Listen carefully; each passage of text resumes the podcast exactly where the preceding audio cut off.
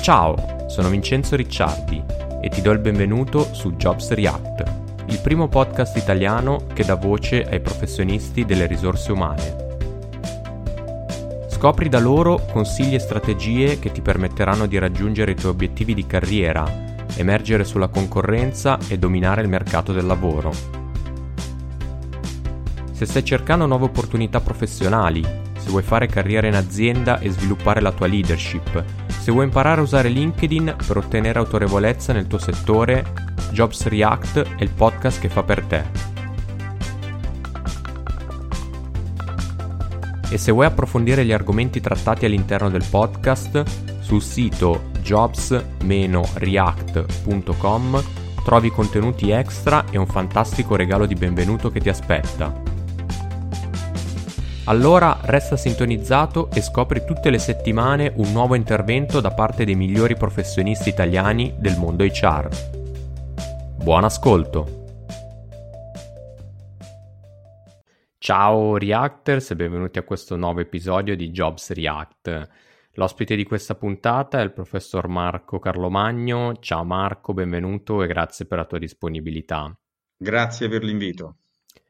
Marco è il segretario generale della FLP, la Federazione Lavoratori Pubblici e Funzioni Pubbliche, una federazione sindacale italiana attiva dal 1999. In realtà, oltre a questo ruolo, ha anche una serie di, di ruoli istituzionali che, che poi ci faremo raccontare, un giornalista, un professore, una grande esperienza su temi trasversali che riguardano il mercato del lavoro e in particolare in questa puntata parleremo di smart working e dei nuovi modi di lavorare post pandemia. Marco, prima di entrare nel vivo di questi argomenti, ti chiedo se hai voglia di raccontarci appunto qualcosa in più sulla tua esperienza, provando a, condensarlo in un paio di minuti. So che non sarà facile perché è una, una lunga carriera e tanti ruoli, ma ci proviamo, insomma. Ma sinteticamente Parlando del ruolo, ricopro l'incarico di segretario generale della Federazione Lavoratori Pubblici e Funzioni Pubbliche dal 99 ed è una federazione che nasce eh, in maniera tipica rispetto al restante mondo sindacale, nel senso eh, che mentre gli altri sindacati, anche nel pubblico impiego, sono la trasposizione eh, di un modello sindacale nato soprattutto nel privato e quindi settore metalmeccanico, settore industriale, settore del turismo, eh, la FLP nasce in adempimento dell'articolo 98 della Carta Costituzionale, quindi non che prescrive che i dipendenti pubblici sono al servizio esclusivo della nazione. Quindi non può un sindacato che voglia rappresentarli avere una visione corporativista eh, di difesa esclusivamente della tutela dei loro diritti eh, ma deve essere invece orientata proprio al servizio della nazione, quindi al servizio dei cittadini, del, delle piccole e medie imprese, eh, del, della, del mondo produttività. Quindi deve essere quel collante che serve a far sì che la, la, pubblica amministrazione sia la spina dorsale di questo paese e possa consentire a professionisti, a privati, al mondo dell'imprenditoria, ad aziende di sviluppare e di poter crescere. Questo è un po' in sintesi il, eh, diciamo il mandato che attualmente ricopro. Ovviamente venendo dalla, eh, da incarichi nella pubblica amministrazione, ovviamente mi occupo di tutta una serie di, eh, di materie alquanto, alquanto vaste che vanno dalla dalla sanità in questo momento particolarmente sotto, mm-hmm. sotto stress, ma a tutto il mondo della scuola, dell'istruzione, al mondo voglio dire, delle funzioni centrali, del, di tutte le amministrazioni locali, che sono le amministrazioni di prossimità vicino ai cittadini, e provando a riorganizzarle e provando a farle funzionare non secondo vecchi sistemi purtroppo di, di un'organizzazione del lavoro ancorata ancora a principi del Novecento, se non del, dell'Ottocento, ma poterla portare al 2021 e quindi un'amministrazione orientata ai risultati per i cittadini e non più legata all'adempimento burocratico. Ottimo. Sì, poi ci, ci, torneremo, grazie intanto per la presentazione, poi torneremo sicuramente sulla tua esperienza e sul tema pubblica amministrazione nel corso dell'episodio. E come dicevo in fase di introduzione, in questa puntata parleremo in particolare di smart working e di nuovi modi di lavorare rispetto alla situazione che stiamo vivendo ormai da, da oltre un anno a questa parte. Ecco, sullo smart working possiamo dire che in questi mesi è entrato nelle abitudini di organizzazione del lavoro forzatamente, lo sappiamo. Tu sostieni che ci resterà anche una volta recuperata, si spera quanto prima, la normalità. In un tuo recente post su LinkedIn raccontavi come il panorama dell'offerta di lavoro si sta adeguando a questo nuovo trend tanto che sugli annunci di lavoro si registra un vero e proprio boom per la modalità smart working. Quindi la prima domanda che, che vorrei farti è questa. Quale pensi a questo punto che sarà il modello organizzativo del lavoro una volta tornati alla normalità? Ma, ehm, è un, è un aspetto eh, abbastanza, abbastanza eh, complesso da affrontare. Io proverò a sintetizzarlo. Eh, lo smart working, o meglio il lavoro agile, eh, nasce eh, ed è regolamentato da una legge la numero 81 del 2017. Ehm, si parla quindi di un lavoro che eh, viene Ehm, prodotto senza vincoli di, eh, di luogo e, e, di orario, eh, ma che è orientato ovviamente ai risultati, quindi a degli obiettivi. E non ha nulla a che fare con il telelavoro, per capirci il lavoro da casa, il lavoro da remoto, eh, tant'è che eh, diciamo, la definizione di smart working è una definizione che viene utilizzata esclusivamente in Italia ed è un termine che è stato coniato eh, per definire un lavoro intelligente, quindi un diverso modo di lavorare eh, non più eh, orientato per capirci a un sistema verticistico, eh, quindi del, del, lavoro, ma orientato nel 2021 a un lavoro che è sempre più di team, quindi è sempre più orizzontale, in cui vengono e devono essere valorizzate anche a livello aziendale o pubbliche, delle pubbliche amministrazioni devono essere valorizzate di più le persone e quindi le competenze. Secondo un principio che rispetto agli ordini, quindi al, alla gestione, mettiamola così, del rapporto di lavoro eh, come capi, no? i capi, i capetti, il comando ed altro, ma che siano più orientati, quindi non al mondo eh, del, del lavoro inteso in senso gerarchico, strutturato, rigido, ma inteso in senso appunto di collaboratori. Ecco, il primo termine che si usa nello smart working mm-hmm. è quello di parlare di collaboratori, quindi parlare di valorizzazione della persona, valorizzazione delle competenze e eh, ottenere, quindi eh, portare il mondo del lavoro il, non più al, alla remunerazione del tempo, io compro il tuo tempo, ma a una remunerazione quindi eh, del, degli obiettivi, quindi dei risultati prodotti. Ovviamente questo che non deve essere assolutamente scambiato per il cottimo, che è totalmente un'altra cosa, questo presuppone invece la fiducia e l'autonomia da parte eh, da dare ai lavoratori e quindi anche da parte dei lavoratori nell'ambito di ricambiare questa, questa fiducia eh, concessa. Ecco, eh, questo è il, il, modello quindi del lavoro agile, quindi passare da un lavoro e da una visione di lavoratore subordinato, farlo evolvere verso un lavoratore che è dotato di professionalità, quindi evoluto eh, e autonomo, per poi eh, arrivare viceversa proprio a un vero e proprio engagement quindi il coinvolgimento del lavoratore proprio nell'ambito dell'identità aziendale, quindi della produzione, quindi del, dei valori di quell'azienda. Eh, ovviamente tutto questo coniugato con eh, un benessere organizzativo, quindi mm, curare eh, proprio il, il, valore umano, quindi non più calcolato solo come risorsa, no? le, le cosiddette risorse umane, ma proprio portare al centro la persona e in modo che questa, e si è dimostrato in tutto il mondo che laddove si faccia questo, soprattutto da parte di strutture sia nazionali, sia multinazionali, sia strutture integrate, ovviamente la produttività cresce, cresce il benessere organizzativo, cresce ovviamente anche l'attaccamento all'azienda.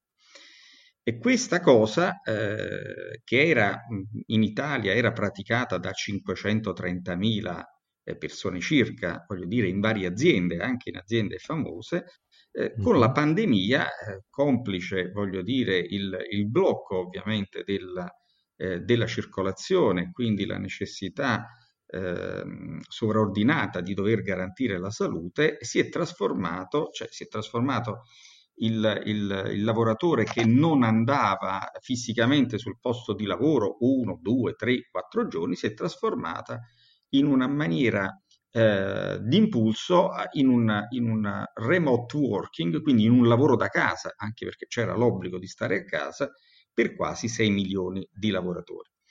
E questo lavoro che eh, ovviamente se già si faceva il, il, il, lavoro agile è rimasto praticamente lavoro agile.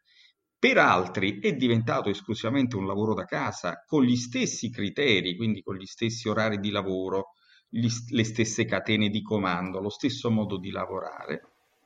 Per altri, viceversa, si è provati a sperimentare, cioè visto che eh, il sistema di produttività funzionava, bene, anche da parte di imprenditori, nonché da parte della pubblica amministrazione, si è iniziato a dire ma forse eh, questo sistema che coniuga eh, una diversa architettura proprio di vita, che, che riesce a coniugare esigenze eh, di crescita del lavoratore, esigenze familiari, esigenze, voglio dire, anche ambientali, eh, il fatto di non vivere eh, ore e ore nelle proprie autovetture per recarci ai posti di lavoro, ore e ore o giorni per poter fare un incontro, riunioni molto spesso, eh, voglio dire, inutili, no? Eh, semplicemente erano il modo per, eh, di trasferire personale eh, per fare il famoso meeting aziendale. Perfetto, esiste, eh, esiste un altro modo di lavorare che è, stato in, che, è stato sperimentato e eh, le aziende l'hanno compreso, qualche azienda ha compreso anche che c'è ovviamente anche un risparmio da parte aziendale rispetto a concentrarsi in siti, eh, cioè nelle, diciamo, nelle siti delle città per capirci, e qualche altra azienda ha capito anche che il benessere organizzativo, la produttività del lavoratore eh, era aumentata e quindi l'azienda determinate azioni, determinati modelli eh, potevano essere superati visto che la produttività non ne risentiva e anzi anche qualitativamente migliorava anche la creatività da parte del proprio, del, del, dei dipendenti, del personale, dei collaboratori. E quindi eh, ci auguriamo che, che, possa proseguire questo, anche se l'ottusità e l'incapacità dei manager eh, del comprendere che eh, passare dalla, eh, dai capetti che controllano il dipendente esclusivamente se sta seduto alla scrivania a eh, interagire, quindi doversi porre il concetto di che cosa fai, organizzare il lavoro, eh, mettersi in discussione perché ovviamente non è più il capo che controlla, ma eh, devi anche trovarti un ruolo eh, nell'ambito della, dell'attività produttiva eh, rispetto al cerbero no? che controlla esclusivamente se sei seduto al tuo posto, a che ora sei arrivato e che cosa, e che cosa fai o se parli con, con altri colleghi, beh, ecco, cambia proprio una mentalità. Quindi mettiamola così, più che tecnologia che sicuramente ci è venuta in supporto, no? oggi eh, chiunque, qualunque cittadino eh, ha iniziato, ha scoperto che esiste Zoom, che esistono tutta una serie di, di modi per comunicare, per vedersi, per fare lezione.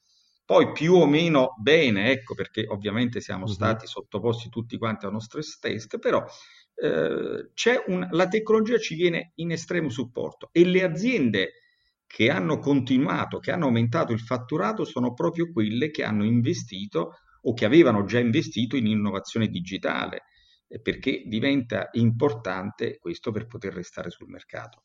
Ecco, Chiaro. una breve sintesi su.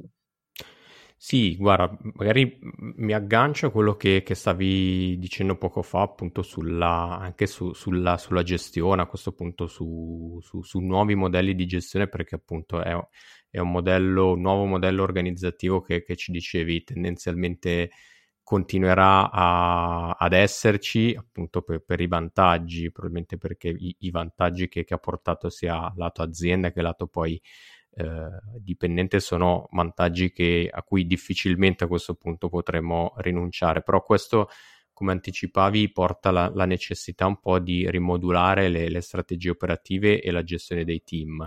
E tu l'hai un po' accennato, quindi diciamo, sostieni che siamo proiettati la, la necessità di, di, di, andare verso una leadership eh, più moderna che si basa sulla fiducia e sull'autonomia della persona mi è piaciuto un termine che hai usato in uno dei, dei tuoi interventi che, in cui dicevi, oltre che di smart working dovremmo parlare di smart leader. Quindi su, su questo tema ti chiedo quale modello di leadership vedi per gestire appunto la, la nuova normalità che ci, ci, ci apprestiamo a, ad avere post pandemia. Vedi, il, il punto è eh, che essere, eh, abbiamo tantissimi capi e capetti, abbiamo pochi manager e ancora più pochi, no, sono per le rare leader.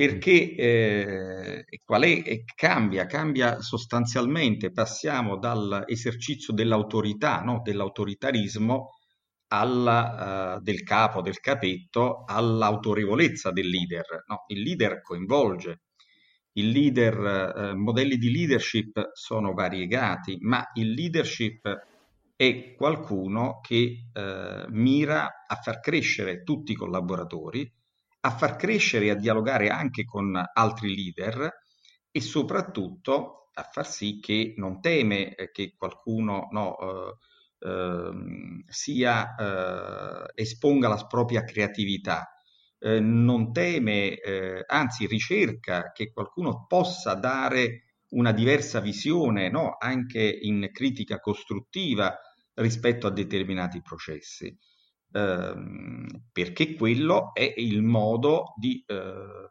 di circondarsi, voglio dire, eh, di persone intelligenti e quindi se, eh, lo diceva Steve Jobs, no? se mi circondo di collaboratori intelligenti, non lo faccio per dir loro cosa devono fare, ma per sapere da loro come posso migliorare la mia attività e quindi anche la mia azienda.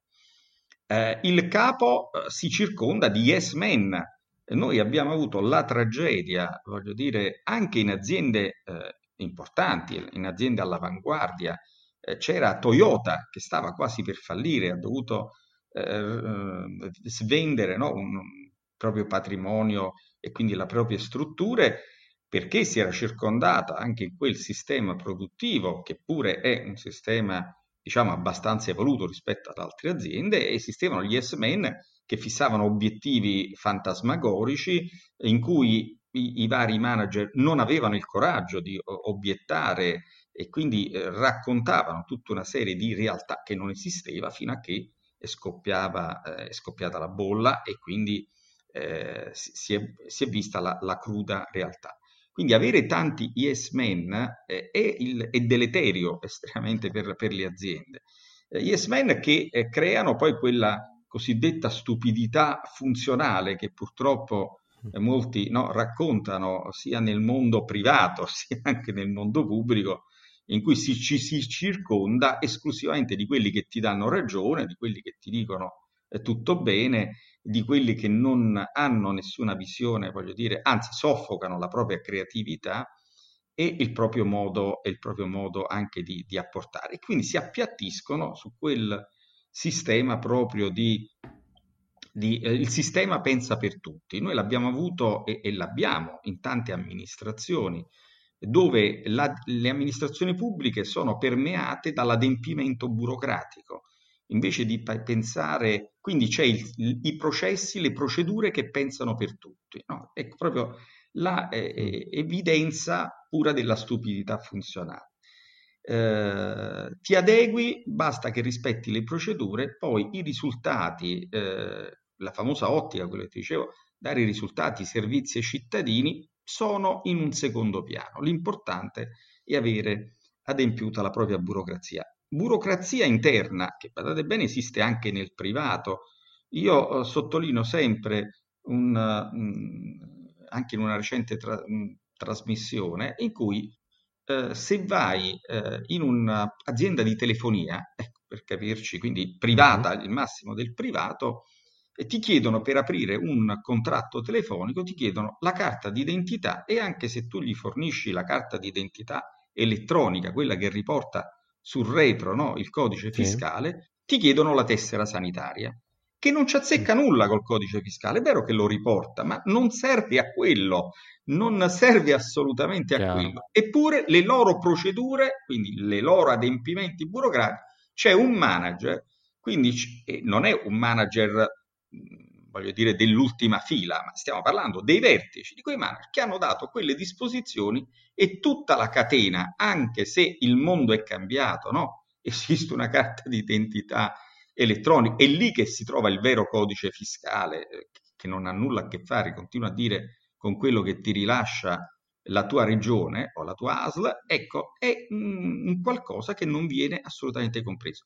In me pensiamo quanto il, l'effetto deleterio no, nelle aziende eh, degli yes men, che sono quelli che poi purtroppo no, molto spesso fanno carriera eh, perché la persona critica, la persona creativa viene messa nell'angolo e, e comprendiamo come questa organizzazione del lavoro vada sicuramente cambiata e vada adeguata proprio a un modello, ripeto, non più eh, che non può più essere quello obsoleto, voglio dire, del, degli anni del Novecento e non può essere soprattutto quello eh, verticistico. Deve essere un modello collaborativo, deve essere quindi un leader si, eh, si pone con autorevolezza e non con autorità, si prende carico quindi del, del team e quindi tende a stimolarlo, tende a, a verificare appunto possibilità di crescita, eh, tende a garantire ovviamente anche il benessere organizzativo, eh, voglio dire, nella, nella, nel proprio team e nella, e nella propria azienda. E un, un esempio uh, di eh, come viceversa sia uh, staccato, quindi come il, il leader, eh, molto spesso i capi, no, i dirigenti, voglio dire, nelle aziende, pensino l'arrivare a dirigente di quell'azienda il punto di arrivo, Invece quello è un mm. punto di partenza per potersi mettere in gioco e per poter, ripeto, occuparsi di quello che molto spesso è declamato, ma che non si comprende, che è quello del, del, del parco delle competenze, del benessere organizzativo, della valorizzazione del personale, che viceversa viene eh, totalmente, eh, totalmente relegato eh, in, mm, in, ordini, no, in ordini eh, verticistici in cui il, alla fine il verifi, ver, vuoi solamente un dipendente che esegue, esegue tuo, i tuoi comandi, ma che non si pone assolutamente in, eh, in criticità eh, rispetto anche a processi che potrebbero essere totalmente o che sono sicuramente totalmente superati. Un esempio di questo per dare un flash è che Oracle ha, eh, sono stato eh, partecipe, voglio dire, della presentazione di una ricerca di Oracle che in periodo di pandemia eh, ha rilevato che il, con una ricerca che oltretutto ha interessato a livello mondiale, eh, ma che ha avuto un picco particolare in Italia, ha rilevato che eh, il personale che ovviamente aveva uno stress no? anche relativamente al, al, modo di comportarsi in ufficio, al mondo del lavoro, al fatto che appunto fosse stato, no, dovesse utilizzare apparecchiature eh, diverse o processi diversi da quelli, da quelli soliti, preferisce, ha preferito eh, eh rivolgersi a un chat box, quindi per capirci un'intelligenza artificiale, a un programma al 78% piuttosto che al proprio manager, perché riteneva che il proprio manager non l'avrebbe mai capito, non gli avrebbe mai potuto dare dei consigli efficaci, per non parlare che lo stress molto spesso in azienda, ed è questa è tutta una questione italiana, eh, viene visto, se una persona mh, manifesta o eh, chiede aiuto anche rispetto a una problematica o a problematiche anche di stress che possono essere familiari, viene visto no, come una persona malata e non una persona da aiutare no, a superare. Quindi eh, quelle, quelle, problematiche. Noi non abbiamo, ad esempio, anche il, degli psicologi del lavoro che dovrebbero essere impiegati proprio per migliorare, per verificare se in un ambiente di lavoro no, esistano situazioni di contrasto, di mobbing, di bossing, quindi dovrebbe prevenire tutte queste, eh, queste situazioni, non, nonché discriminazioni, vere e proprie molestie no, che avvengono sul mondo del lavoro. Ecco, questo è un fattore, per esempio, molto poco eh, praticato nelle aziende e questo è, un, è, qualcosa di estremamente grave perché, eh, continuo a dire, ehm, eh, mina, no, mina alla base eh, il, quel far sentire partecipi, no? far sentire partecipi del, delle, delle, proprie idee, del tuo gruppo, del, del, della, della, tua impresa e, e questa lo mina, la, la, mina alla base, questa fiducia. Quindi avrai il lavoratore, ecco, modo eh, fantozzi, no? che, che, ovviamente produce eh, quello che, che, riesce a produrre, ma non entra, non c'è quell'engagement proprio nell'azienda e in quella visione aziendale. Per Chiaro. la pubblica amministrazione ancora, ancora di più l'engagement, perché eh, appunto lo Stato siamo noi e quindi dovrebbe essere portata agli estremi questa, eh, questa tipologia. Quindi dare eh, mandato invece di seguire quelle procedure, quelle farraginose, occorre semplificare. I controlli vanno fatti, quei controlli che devono essere fatti preventivi, ma tanti altri controlli possono tranquillamente essere svolti a posteriori e se mettiamo nelle condizioni eh, quindi che l'obiettivo è raggiungere determinati risultati, vedi che gli stimoli possono produrre delle cose assolutamente rivoluzionarie. Io, solo per dare un altro esempio, e che eh, di burocrazia inutile. Eh, pensate, la ricetta, no, la ricetta del medico curante, anche in caso appunto di, di, di, di pazienti, quindi che vanno con ricette ripetibili ed altro, mh, mm, sono dieci anni che, doveva, che poteva essere trasmessa tranquillamente no, in email invece che obbligare a fare le file. C'è, c'è voluta la pandemia no. Per arrivarti per email o per arrivarti in, in WhatsApp. Perché non si è fatto in questi dieci anni? Eh, occorre una scossa, occorre cambiare.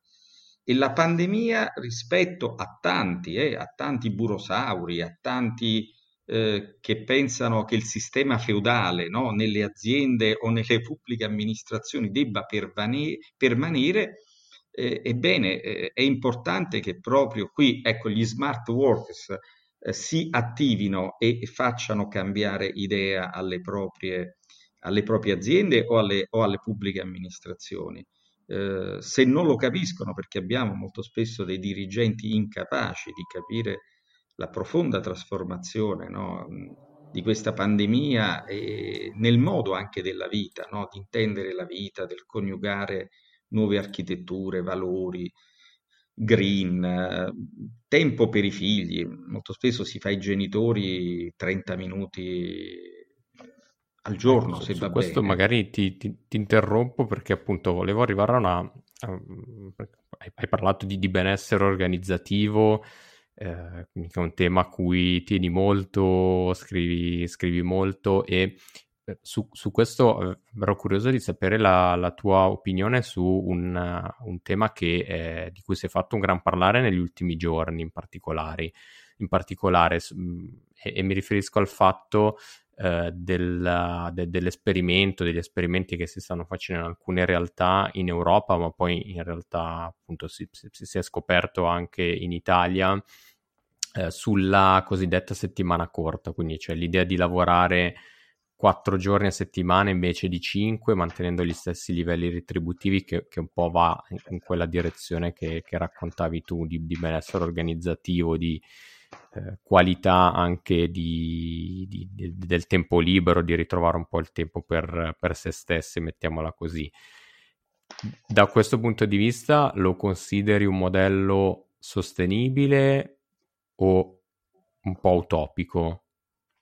Ma eh, anche qui eh, noi ci stupiamo sempre e io penso, ecco, anche questa trasmissione, no? Eh, la divulgazione delle idee, delle informazioni è fondamentale perché a volte tu vivi in un tunnel, no? Vivi, eh, non sai, ecco, non sai che è possibile osare, che è possibile cambiare, che può esserci un altro modo eh, di vita e un altro modo anche di fare impresa. E qui mi rivolgo anche, quindi non solo ai lavoratori, ma anche, voglio dire, agli imprenditori. Eh, c'è un modello sicuramente diverso. Le grandi multinazionali o anche le aziende, le eccellenze, no? anche italiane, e dopo ne citerò qualcuna, e se adottano questi metodi e non solo competono, ma aumentano i propri fatturati, eh, beh, eh, vuol dire che non è che sono i benefattori dell'umanità, certamente riescono a coniugare, incrementando e implementando il proprio fatturato, la propria reputazione,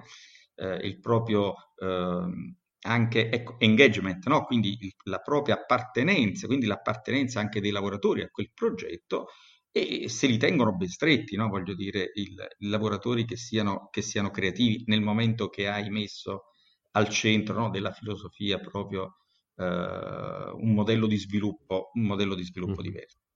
E quindi al di là della Spagna che ha già varato una legge e quindi sta facendo degli esperimenti eh, per una settimana eh, a 32 ore pagate ovviamente 40, ma io eh, in Italia siamo addirittura all'avanguardia.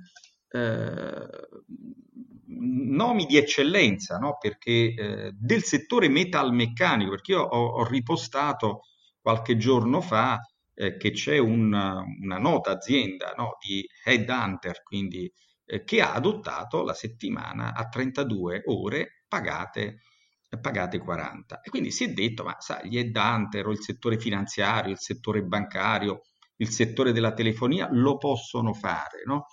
possono fare lo smart working, possono anche fare la riduzione, poi eh, i soliti soloni, no? Poi ti dicono che tanto falliscono, è perfetto. Dirlo magari di Microsoft, di Google o di altri diventa un po' più difficile fallire, ma la vedi sempre come un soggetto estraneo. Perfetto. A, da febbraio del 2019, quindi così lo comunichiamo, una delle eccellenze italiane, che è la Ducati, ha adottato la settimana mm-hmm. di 30 ore pagate 40 ore. Non solo, ha previsto anche delle pause ha previsto, voglio dire, anche qui un, eh, una valorizzazione quindi del personale, una valorizzazione delle competenze, delle eccellenze e anche e soprattutto, voglio dire, di tutto l'ambiente, quindi il coniugare no, il benessere organizzativo, per cui quei lavoratori che sono, non sono pochi e ripeto, competono no, a livello mondiale, sono una delle, delle eccellenze italiane, no, anche quindi nel MotoGP, insomma, e sono, sono a, a, pieno, a, pieno, titolo eh, tra eh, coloro che da due anni eh, non solo adottano questo modello organizzativo, quindi le 30 ore pagate 40, ma la Ducati ha aumentato anche il proprio fatturato del 30%. Potrei citare anche Lamborghini, eh, che è nella stessa situazione, cambia leggermente il sistema orario, ma è nella stessa situazione. Ora, eh, considerando che Ducati, quindi che è un'eccellenza italiana, è attualmente eh, fa parte del, del, gruppo Audi Volkswagen, ecco, io non ho citato eh, Audi e Volkswagen, che voglio dire eh, sono del, della Germania, sicuramente nessuno potrà accusare i tedeschi no, di, di scarsa produttività, di non voler lavorare, oppure di competere con l'Italia perché hanno un costo del lavoro più basso o hanno delle garanzie del lavoro più basse. No, è la dimostrazione che in Italia sì, eppure lavorano come orario medio molto meno dell'Italia. E il problema è che in Italia noi lavoriamo tante più ore, ma produciamo, e quindi la produttività eh, che badate bene è più bassa, ma non perché non si lavora, semplicemente perché manca quella capacità imprenditoriale di competere su prodotti eh, validi. Noi continuiamo e ci ostiniamo a competere al modello organizzativo di si è sempre fatto così. E non possiamo pensare di competere con la Cina o con i paesi dell'est asiatico, ragionando con la produzione delle magliette. Noi dobbiamo competere con le nostre eccellenze, quindi creando valore al prodotto. Noi invece produciamo soprattutto prodotti che hanno bassa creazione di valore e questo ovviamente eh, non puoi competere sul prezzo, se ti basi a competere, quindi basi tutta la tua attività imprenditoriale a competere sul prezzo, alla fine ti sveni e poi alla fine fallisci. Invece occorre competere appunto con la nostra eccellenza, con la nostra creatività, con la nostra produzione industriale di altissima qualità, col nostro artigianato, con la nostra filiera no, agroalimentare, ma anche qui rivedendo eh, perché eh, avere che il, oltre il 90% delle piccole e medie imprese italiane non hanno fatto e non utilizzano in alcun modo il digitale, non hanno un sito eh, internet, non utilizzano alcun tipo di social, non si sono, eh, non hanno implementato neanche in maniera eh, embrionale, eh, voglio dire, dei siti di e-commerce, no? E, ecco, questo è, è, grave e continuano a produrre, a lavorare con le stesse eh, modalità. Ecco, non funziona, non funziona più, non, non crei valore. Ripeto, eh, eh, ti, condanni, ti, condanni, a essere relegato a, alla, alla marginalità e poi, ripeto, a essere espulso dal mercato.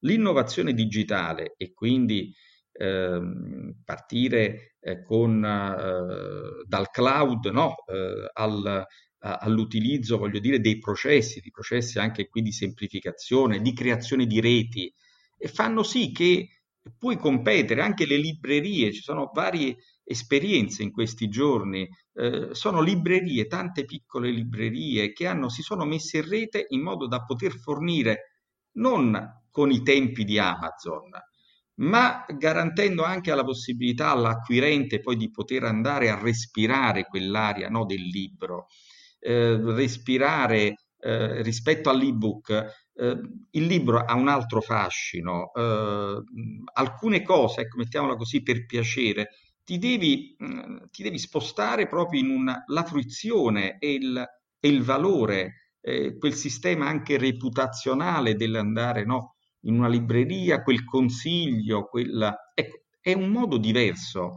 eh, come le norcinerie dell'Appennino che durante il periodo della pandemia hanno scoperto che eh, il, eh, il, salumiere o il, eh, alla fine della giornata ha scoperto che mettendo una semplice no, piattaforma internet, facendo rete, riesce a vendere, è riuscito a vendere in tutta Italia, aumentando notevolmente il prodotto, eh, non più andando a bottega, ecco perché le botteghe italiane sono quelle che producevano, no? eh, adesso siamo passati che vendi, ma le botteghe, la vera essenza della bottega, che poi può essere anche quella artigianità, è quello che anche produce, quindi produci il pecorino, produci i salumi, produci la porchetta, produci, eh, raccogli le lenticchie, no? Ecco, voglio dire, e, e, e le vendi.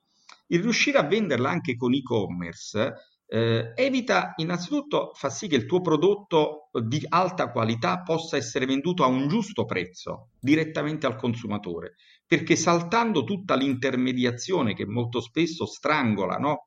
questi piccoli produttori, quando si vede l'olio a 2 euro, a 3, ma eh, o quell'olio ovviamente non è vero olio extravergine, oppure sicuramente eh, abbiamo avuto no, proprio il, quel produttore eh, va in fallimento, cioè voglio dire, proprio la, la, la marginalità e, e non riesce a produrre un prodotto di qualità. Ecco, potendolo vendere direttamente guadagna il consumatore che riesce ad acquistare un prodotto di alta qualità a un prezzo giusto e il produttore a riuscirlo a venderlo. E qui stiamo veramente quasi al chilometro zero, quindi una nuova filosofia per il ripopolamento degli Appennini, per il ripopolamento delle botteghe, per il ripopolamento anche delle periferie, no? perché si è parlato tanto, ma lo smart working eh, o il lavoro da remoto poi penalizza i palazzoni o i grattacieli che sono stati costruiti, i bar eh, che vendono a 15 euro il tramezzino. Eh, ma pensiamo che eh, se il, le persone possono lavorare anche in altro modo, e ripeto, smart working non è lavorare da casa, Smart working è una forma ibrida in cui puoi lavorare da casa, ma puoi lavorare in posti di co-working, puoi lavorare eh, in azienda, cioè a secondo delle esigenze sulla base dell'autonomia.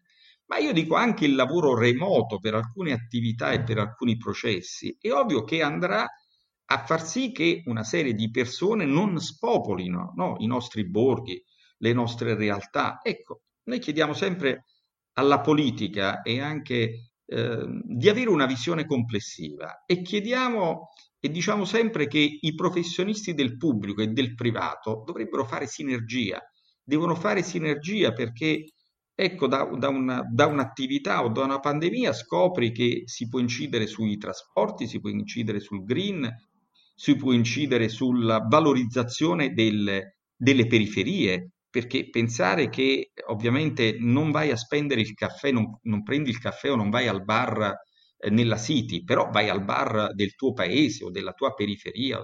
Ecco, evita di creare quei famosi eh, borghi spopolati o quei quartieri che diventano solo dormitori no? e che eh, sono eh, privi, voglio dire, anche della cultura, perché si ripopolano anche teatri locali, si rioprono le, le, le operazioni, cioè diventa un modo diverso della vita e io penso che sia fondamentale avere una visione complessiva eh, proprio per queste, per queste tipologie.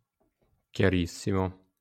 Sì, sì, appunto, mi, con le storie che ci raccontavi mi viene da pensare appunto come, come si, si, dice spesso che, che poi da, da, dalla crisi nasce davvero l'opportunità a seconda di, di come veramente la, la si affronta. E per andare in chiusura, appunto, vorrei fare un, un, ulteriore passaggio, qualcosa ci hai raccontato un po' sul tema pubblica amministrazione, appunto vorrei approfittare della tua vasta esperienza sul tema, magari per, immagino sia un, un argomento su cui probabilmente si, si potrebbe fare una puntata ad hoc, ma velocemente magari visto che di pubblica amministrazione, comunque di riforme più o meno invasive si, si parla evidentemente da anni, eh, tu prima accennavi anche a qualche esempio dove effettivamente con la pandemia, che come dicevamo qualche risvolto positivo l'ha, l'ha portato in questo senso, si, c'è stata l'opportunità anche di, di snellire determinati processi. Quindi ti chiedo se questi nuovi modelli organizzativi, insomma, che abbiamo raccontato, che ci ha un po' raccontato durante questo episodio, in generale, che stiamo vedendo eh, applicare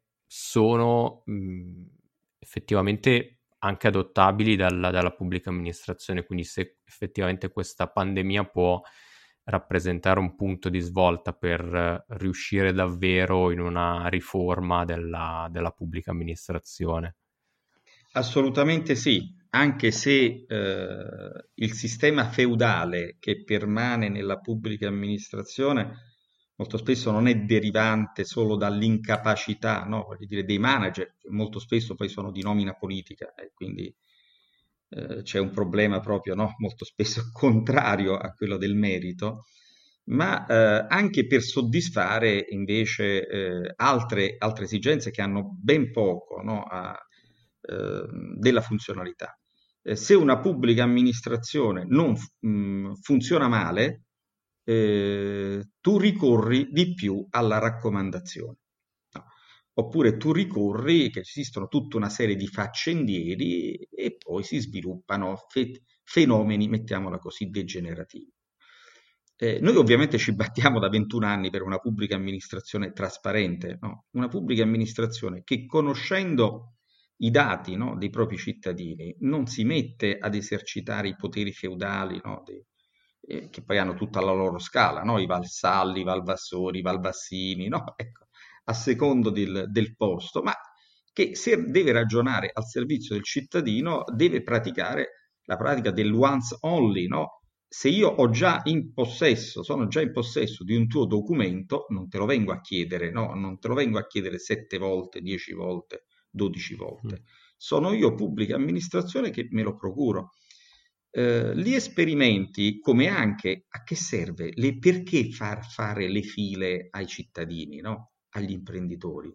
Perché nel 2021 le procedure devono essere risolte immediatamente, no? voglio dire, dalla pubblica amministrazione e io soprattutto devo scrivere e devo sapere che esiste un solo soggetto a cui mi devo rivolgere. Poi sarà se per ottenere quell'autorizzazione, quel permesso, quella di, eh, dichiarazione, voglio dire, le pubbliche amministrazioni devono dialogare tra di loro, sono loro che si devono far carico di dialogare e di ottenere il risultato, senza costringere il cittadino a invece a fare il giro delle sette chiese no? e, e, a pregare molto spesso i santi no? per poter avere quello che è un proprio diritto.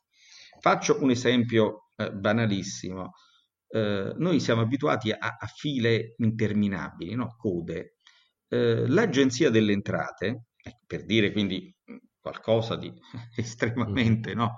Eh, eh, mh, che viene visto in maniera eh, non proprio favorevole no? da parte dei cittadini, ma adottato proprio, e non solo a seguito della pandemia, ha adottato un, un sistema per cui è partito sperimentalmente, si è chiuso eh, il 31 dicembre, per cui i cittadini avessero la possibilità di vedere risolti no, i, propri, i propri casi con un'email.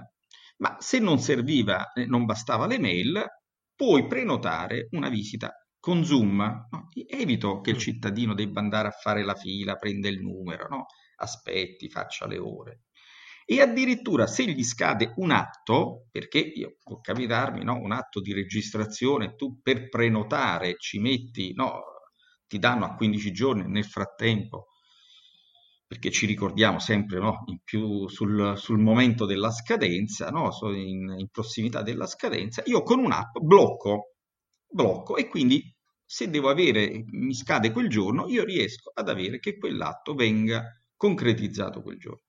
Quindi è una sperimentazione che è partita, che ovviamente si andrà a completare, ma in cui il cittadino deve, eh, non deve andarci, deve avere anche degli applicativi semplici e gli applicativi semplici devono essere sempre molto più simili alle app no? di un telefono rispetto a siti che sono estremamente complessi, complicati. Eh, è difficile no? riuscire a trovare, eh, voglio dire, la quadra, no? riuscire a trovare eh, come risolvere il problema. Ecco, noi abbiamo bisogno di amministrazioni che non siano solo preparate a ricevere no? e quindi a soddisfare i bisogni dei cittadini. Abbiamo bisogno di amministrazioni proattive che li prevengano questi bisogni. Vede, io eh, tra i tanti, eh, tra le idee folli no? che abbiamo manifestato in questi anni, il fatto è che tante si sono poi realizzate, no? qualche, i sogni a volte si sono realizzati, è quello di pensare che eh, un'amministrazione, addirittura le amministrazioni pubbliche, diventano talmente proattive per cui l'agenzia delle entrate ti possa scrivere e dire, eh, caro contribuente, mettiamolo così, no? ma tale nome e cognome, eh, sappiamo che eh, tu hai, perché ovviamente l'agenzia delle entrate sa che tu hai una moglie, che hai una casa, che hai un immobile, che hai un figlio che studia all'università. Ecco, mh, mm, ti faccio presente che tu hai un figlio che studia all'università, sappiamo che è iscritto all'università D, che dista più di 100 km da casa tua, sappi che tu puoi detrarre, puoi portare in detrazione il costo, voglio dire, dell'affitto della, mm, del luogo dove, no, della casa che ha affittato tuo figlio. Oppure sappiamo che hai casa, eh, sappi che abbiamo fatto un bonus per le ristrutturazioni, che per esempio è del 50% e tu puoi sostituire gli infissi, puoi rifare no, il pavimento, puoi rifare l'impianto di condizionamento eh, eh, pagato, voglio dire, al 50% con un credito d'imposta. Adesso abbiamo anche sviluppato un'altra tipologia di sistema per cui puoi avere addirittura lo sconto in fattura. Oppure abbiamo fatto il super bonus, quello che consente al 110% di rivalutare le tue case, i tuoi condomini, e invece di dirti che ci sono 38 norme complesse perché si intersecano tra quelli del comune, no? delle licenze, delle situazioni ed altro, sappi che puoi chiedere a noi, eh, ti diamo una mano e ti aiutiamo a realizzare no, questo che oltretutto rientra il super bonus no? rende più green, no? riduce inquinamento, riduce eh, il, il, consumo energetico. Quindi eh, rientra addirittura, addirittura, in tutti i piani no? per una trasformazione anche energetica, anche del, del piano del recovery fund. Ecco, ti aiutiamo noi, ce la vediamo noi e ti diamo una mano per risolvere appunto le mappe catastali, per risolvere tutta, no, tutta quella procedura burocratica che molto spesso ti, ti, ti, ti paralizza e non ti fa, e non ti fa fare. Ecco, ti, cioè io Stato ti tratto da cittadino, dove ti tratto da mio, eh, non ti tratto più da suddito. Ecco, questo dovrebbero farlo tutte le amministrazioni. E qui dipende proprio eh, dai vertici, purtroppo dal, dal, da chi le gestisce. Ci sono amministrazioni che in 21 giorni, no, quando si è chiusa a marzo mm-hmm. da un momento all'altro, hanno fornito ai propri dipendenti, no, perché lavorare da casa eh, o il remote working o il smart working vuol dire eh, non solo avere i computer, no, avere quella tecnologia, ma soprattutto avere anche la sicurezza, no? Quindi ti servono VPN, no? Ti servono perché è ovvio che stiamo parlando comunque di dati sensibili, no? di pubbliche amministrazioni o anche di aziende. Ecco, ci sono amministrazioni che in 21 giorni, e ti parlo anche di amministrazioni grandi, eh, che hanno fornito in 21 giorni VPN e poi successivamente hanno fornito tablet, computer ed altro ai propri, ai propri collaboratori, ai propri dipendenti, e ci sono altre amministrazioni che fino a dicembre, come la giustizia, non hanno fornito nemmeno le password per l'accesso dei cancellieri per poter accedere ai fascicoli che viceversa gli avvocati depositavano. Ecco, eh, regolarmente col processo civile telematico. Ecco, voglio dire, eh, dipende, non dipende da, eh, dalle pubbliche amministrazioni in toto, dipende proprio dai vertici di ogni singola amministrazione e da un cambiamento proprio culturale. Ecco, molto spesso si dice ma la tecnologia, la tecnologia è successiva.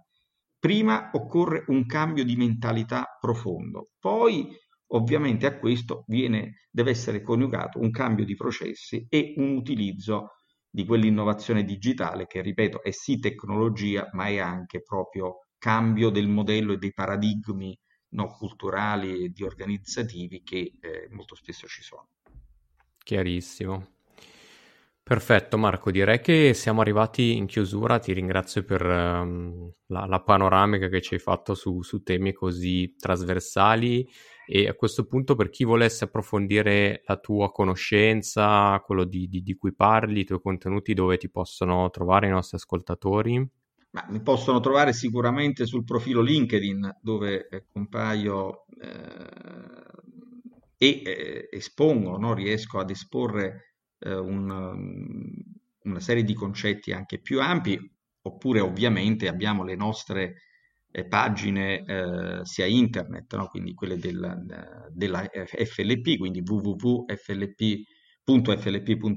oppure quello confederale www.cse.it www.cc, ma ripeto, i social, Facebook, eh, FLP News, che è una nostra newsletter abbastanza attiva sul mondo del lavoro. Diciamo, se però vogliamo parlare un po' di tutto il mondo pubblico, privato, ripeto, è più a livello o confederale o, ripeto, il mio profilo, il mio profilo LinkedIn. D'altronde la mia email è pubblicata sul, sul profilo, eh, basta scrivermi eh, normalmente rispondo, anche oh. se è esploso, esploso notevolmente il profilo in, questi, in quest'ultimo periodo. Bene, perfetto. Grazie ancora Marco. Allora grazie a tutti i reactors all'ascolto che ci hanno seguito fin qui. Alla prossima, un saluto e ciao a tutti. Grazie a te e spero che queste e tante altre trasmissioni possano servire, ecco, dare a quella speranza, quella speranza e anche quella certezza, se uno si applica, della possibilità del cambiare. Il cambiamento è possibile. Eh, lo diceva così per chiudere con una citazione mm-hmm. di Seneca, non è perché le cose sono difficili che non osiamo, è perché non osiamo che sono difficili. Ecco, lo diceva qualche migliaio di anni fa ed era estremamente più avanti no? di, tanti, di tanti ai giorni nostri. Ottimo. Grazie ancora. Grazie anche per la, la citazione finale. A presto. Ciao. Prima di concludere questo episodio ho ancora un'ultima cosa da dirti. Grazie per essere stato in ascolto fino alla fine. Se questo genere di contenuto ti piace, prima di andare via non dimenticarti di iscriverti al podcast così da non perdere nessun nuovo episodio. Trovi Jobs React sulla tua app di podcast preferita, Spotify, Apple Podcast o Google Podcast. E poi, se vuoi lasciare un commento alla puntata, cerca Jobs React su LinkedIn e su Facebook, segui il profilo e lascia il tuo commento. Infine ti chiedo di darmi una mano come un solo vero Reactor può fare. Se ascolti il podcast su iTunes, lascia una recensione oppure condividi i profili social di Jobs React tra i tuoi amici e colleghi, per fare in modo che anche loro possano scoprire il podcast e beneficiare dei suoi contenuti. Grazie ancora e al prossimo episodio. Da Vince.